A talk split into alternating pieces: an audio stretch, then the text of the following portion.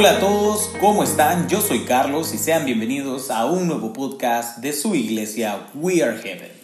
No sé si ustedes lo han notado tanto como yo, pero cuando nos tomamos el tiempo de leer las escrituras y de ver los maravillosos detalles que hay dentro de ella, nos quedamos asombrados de lo increíble que es Dios y de lo mucho que debemos aprender de su palabra. La verdad es que durante esta serie de podcasts hemos aprendido muchísimo y hoy estoy seguro no será diferente. Dios nos hablará hoy, estoy seguro. Hoy llegamos al final de esta maravillosa serie que espero que hayan escuchado. Y que si no lo han hecho aún, pues los invito a buscar los primeros episodios y que lo puedan compartir con los demás. Hoy finalizamos un viaje increíble en el cual hemos descubierto la esencia de la primera iglesia de Europa. De una iglesia llena de generosidad y de amor por los demás. Hoy cerraremos una de las cartas más cortas pero poderosas de todo el Nuevo Testamento. Hoy hablaremos sobre Filipenses cuatro. El capítulo cuatro de este libro es el cierre de la carta del apóstol a la iglesia, un cierre con unas últimas indicaciones para los miembros de la congregación. En el fin de esta carta, el apóstol suma una vez más un llamado a seguir sus pasos, y extiende su gratitud hacia todos por cuanto lo han ayudado en sus necesidades.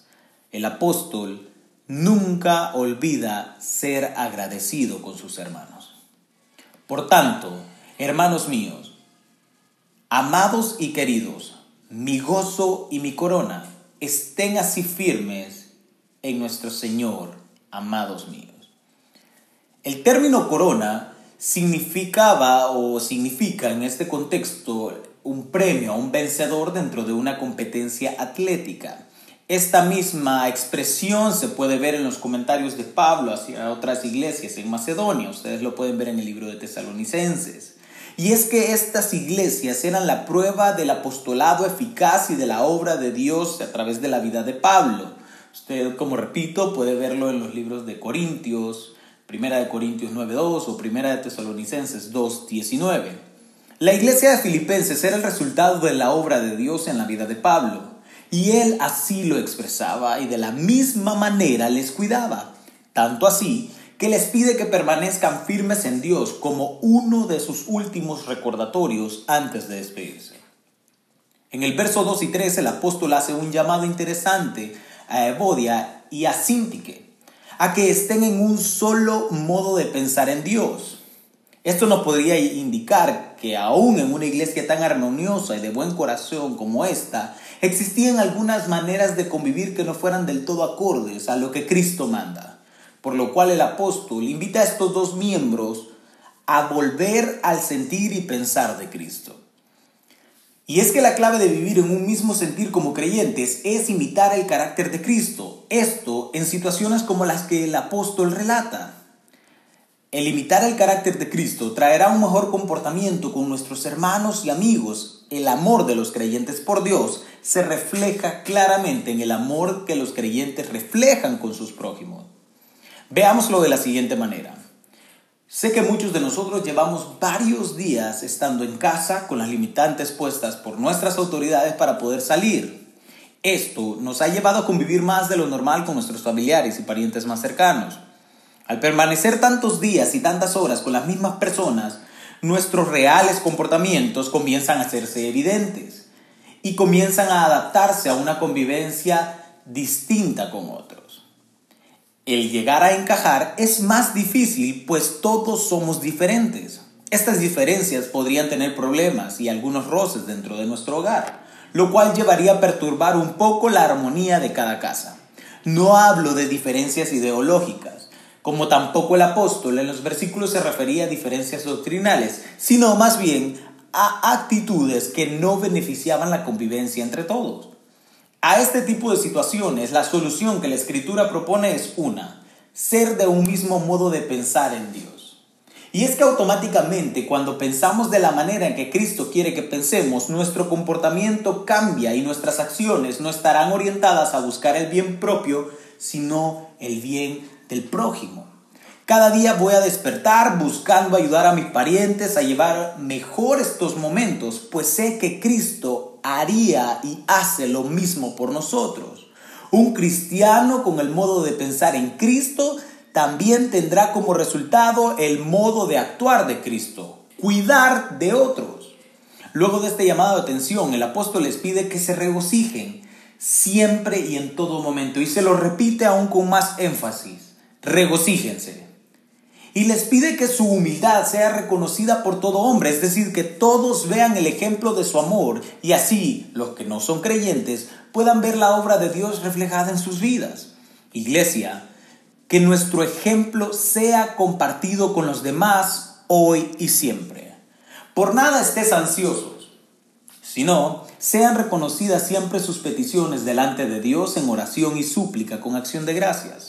Uno de los problemas que más nos puede estar aquejando en este momento es la ansiedad, es esa incertidumbre e impotencia en nuestro ser ante las circunstancias que no podemos controlar. Esa sensación de no saber qué hacer y de entender que no somos nada y no podemos hacer nada produce en nosotros ansiedad. Ansiedad que no viene de Dios, sino más bien de la realidad de nuestro corazón que busca tener el control de todo y al final debe entender que es Dios quien tiene el control.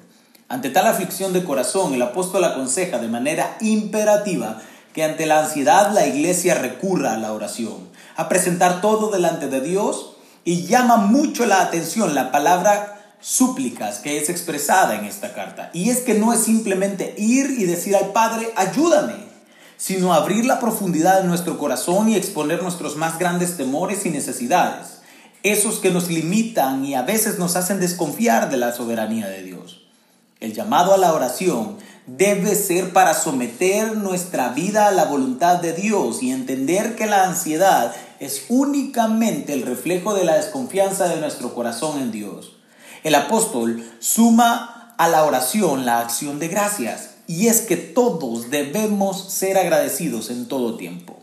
Pase lo que pase, debemos mostrar gratitud por todo lo que Dios hace en nosotros. El apóstol continúa invitándolos y dando consejos muy acertados de cómo proceder en la vida, diciéndoles y pidiéndoles que sean sobrios y que piensen en lo justo, lo bueno, que tengan acciones honrosas y que lo que aprendieron de él ahora lo pongan en práctica. En el versículo diez inicia uno de los relatos más fuertes hechos por un hombre en la historia, y es que el apóstol muestra su gratitud y gozo ante los cuidados de la iglesia.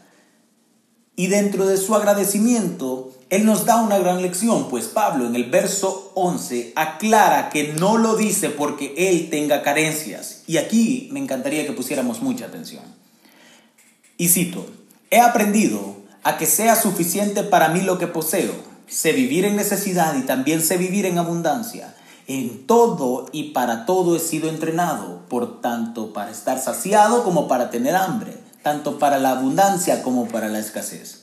Y aquí viene una de las frases más populares del Evangelio, pero menos comprendida de todas: porque todo lo puedo en Cristo que me fortalece. Esta frase ha sido mal utilizada muchas veces por nosotros para poder buscar la aprobación de nuestros propios deseos. ¿Cuántos no hemos cientos de miles de veces usado esta frase o la hemos publicado en alguna red social bajo las motivaciones erróneas? Muchos hemos adoptado esto como un eslogan religioso, como un canto de esperanza, un augurio de buena suerte para todos nuestros deseos. Y no es así. El apóstol tiene la libertad de expresar tal afirmación, pues el enfoque que él tenía en su momento era Cristo. El apóstol tiene la libertad de expresar esto con libertad y franqueza, pues él había sido procesado en todo y para todo en la obra de Dios, no para sus propios deseos. El todo lo puedo no se refería a todo lo que él quería, sino a la voluntad de Dios. Vaya cuán importante es comprender los contextos de las cosas, pues un solo versículo antes, Pablo nos explica por qué es capaz de todo en Cristo. Y es que él había sido preparado para vivir de cualquier manera en el Señor, siempre con gratitud y siempre con gozo en su corazón. No olvidemos, iglesia, que las circunstancias en las que el apóstol escribe esta carta no eran como las nuestras en este momento. Si bien es cierto, nosotros estamos en este momento condicionados por algunas limitantes, Pablo no estaba en una habitación como la suya o la mía, con internet y una cómoda cama en la cual podemos estar acostados escuchando este podcast o escribiendo o haciendo un sinfín de actividades. El apóstol había pasado hambre y dolores, persecuciones y azotes, todo por causa del evangelio. Y aún así, en un momento tan crítico como el que él estaba viviendo, puede expresar con suma felicidad y certeza que todo lo puedo en Cristo que me fortalece.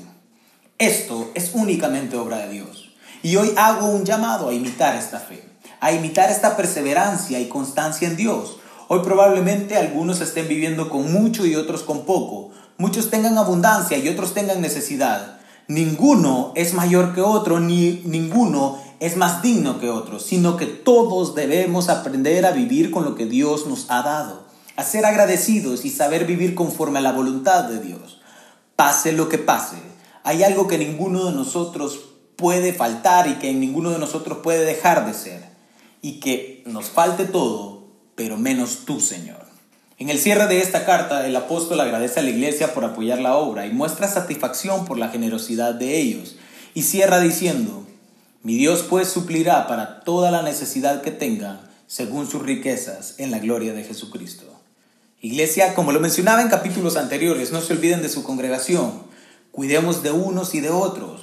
Que nuestros recursos estén puestos al servicio de todos nuestros hermanos, pastores, líderes, discipuladores, de cada miembro de la congregación. Hoy más que nunca debemos estar juntos y vivir vidas como las que Cristo quiere que vivamos, pues Él se encarga de nosotros. Doy gracias a Dios por haber compartido esta hermosa serie con ustedes. Espero que hayan aprendido tanto como yo durante estos cuatro episodios. Iglesia, la gracia de nuestro Señor Jesús sea con todos ustedes. Y nunca, pero nunca olviden que unidos somos fuertes. Dios los bendiga a todos.